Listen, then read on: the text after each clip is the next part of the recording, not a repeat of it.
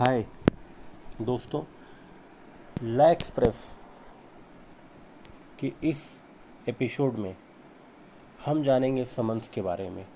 Summons क्यों होता है, वारंट क्यों होता है, उद्घोषणा कब की जाती है, कुर्की कब की जाती है, किन धाराओं के तहत और किन डॉक्यूमेंट के आधार पे कोर्ट हमें अपने समक्ष हाजिर होने के लिए विवश कर सकती है, या विवश करने के लिए जो आदेशिकाएँ होती हैं, जो आदेश देते हैं, वो कैसे होती हैं। इन सब चीज़ों के बारे में सी आर पी सी की धारा इकसठ से नब्बे के रूप में दी गई है, जिन्हें हम शॉर्ट में आज जानेंगे। चूँकि साम्य का आवश्यक सिद्धांत है दूसरे को भी सुनो, अतः दूसरे व्यक्ति को सुनने के लिए उसे न्यायालय में बुलाना आवश्यक होता है।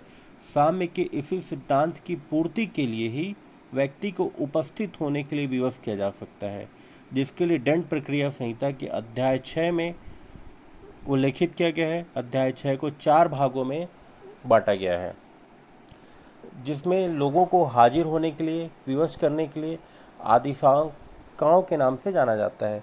चार प्रकार से कोर्ट आपको तामील करा सकती है। पहला समन के रूप में, दूसरा वारंट के रूप में, तीसरा उद्घोषणा के रूप में, चौथा कुर्की के रूप में। सबसे पहले हम लोग समन के बारे में जानें। समन के बारे में सीआरपीसी की धारा इकसठ से उनहत्तर तक की दी गई है। समन का वास्तविक अर्थ बुलावा पत्र होता है। यह एक ऐसा आदेशिका होती है जिसके माध्यम से अभियुक्त और साथ ही साक्षी को भी लिखित रूप से इस बात के लिए निर्देशित किया जाता है कि वह निर्धारित स्थान पर, निर्धारित समय में, निर्धारित तिथि को न्यायालय में उपस्थित हो। धारा इकसठ कहती है, न्यायालय द्वारा इस संहिता सीआरपीसी के अधीन जारी किए गए समन में निम्नलिखित विशेषताएं होती हैं। पहला, यह लिखित में होता है, हमेशा दो प्रतियों में होता है, पीठासीन अधिकारी द्वारा मुद्रांकित होता है, और चौथा होता है हस्ताक्षरित होता है। समन को किस किस प्रकार से तामील किया जा सकता है, इसके लिए धारा बासठ से उनहत्तर में इसका वर्णन किया गया है। धारा बासठ क्या कहती है, पहले ये देखते हैं अपन। तामील कौन करेगा, समन आप तक कौन भेजेगा? पुलिस अधिकारी, राज्य सरकार के नियमों के अधीन जारीकर्ता न्यायालय के अधिकारी, या अन्य लोक सेवक।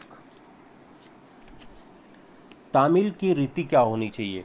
तामील करने वाला एक प्रति व्यक्तिगत रूप से दे दी जाएगी आपको, और अन्य भाग के पृष्ठांक भाग पर आपको रसीद ली जाएगी। जब कोई व्यक्ति समन से बचने के लिए अधिकारी से रोकेगा तो धारा एक सौ तिहत्तर सीआरपीसी के तहत यह दंडनीय अपराध है। धारा तिरसठ क्या कहती है, निगमित या निकाय या सोसाइटियों पर समन की तामील। समन की तामील निगम पर, निगम के सचिव को, स्थानीय प्रबंधक, अन्य प्रधान अधिकारी पर की जाएगी। भारत में निगम के मुख्य अधिकारी के पते पर राष्ट्रीयकृत डाक द्वारा अथवा भेजे गए पत्र द्वारा की जा सकेगी। इस प्रकार तामील तब मानी जाएगी जब डाक पत्र के साधारण रूप में पहुंचता है। धारा चौसठ क्या कहता है, विकसित तामील। जब समन किए गए व्यक्ति ना मिल सके तब समन की गई तामील, इस तामील को विकसित तामील कहते हैं। जब समन्वित व्यक्ति सम्यक समर्थकता के बाद भी ना मिल सके, वहाँ समन की तामील दो प्रतियों में से एक प्रति उसके कुटुंब के साथ रहने वाले किसी वयस्क पुरुष को देके की जा सकती है। धारा पैंसठ क्या कहती है, प्रतिस्थापित तामील। जब धारा तिरसठ और चौंसठ में उपबंधित प्रकार से तामील संभव ना हो, तब समन की तामील करने वाला अधिकारी दो प्रतियों में से एक को गृह जिसमें व्यक्ति निवास करता है सहज दृश्य भाग में लगाएगा, तब न्यायालय घोषित कर सकेगा कि सम्यक तामील हो गई है, या उचित तरीके से तामील के आदेश को दे सकेगा। धारा छियासठ सरकारी सेवक पर तामील। समन जारी करने वाला न्यायालय समन दो प्रतियों में उस कार्यालय में जहां सेवा में हो प्रधान को भेजेगा तथा व्यक्ति बासठ के अनुसार तामील कराएगा। धारा सड़सठ कहती है, स्थानीय सीमाओं के बाहर समन की तामील। जब न्यायालय यह चाहता है कि उसके द्वारा जारी किए गए समन की तामील उसकी स्थानीय अधिकारिता के बाहर किसी अन्य स्थान में की जाए, तब वह मामूली तौर पर ऐसा समन दो प्रतियों में उस मजिस्ट्रेट को भेजेगा जिसकी स्थानीय अधिकारिता में तामील की जा सकती है या समन किया गया व्यक्ति निवास करता है। धारा अड़सठ में तामील करने वाला अधिकारी अनुपस्थित हो तब तामीली का सबूत।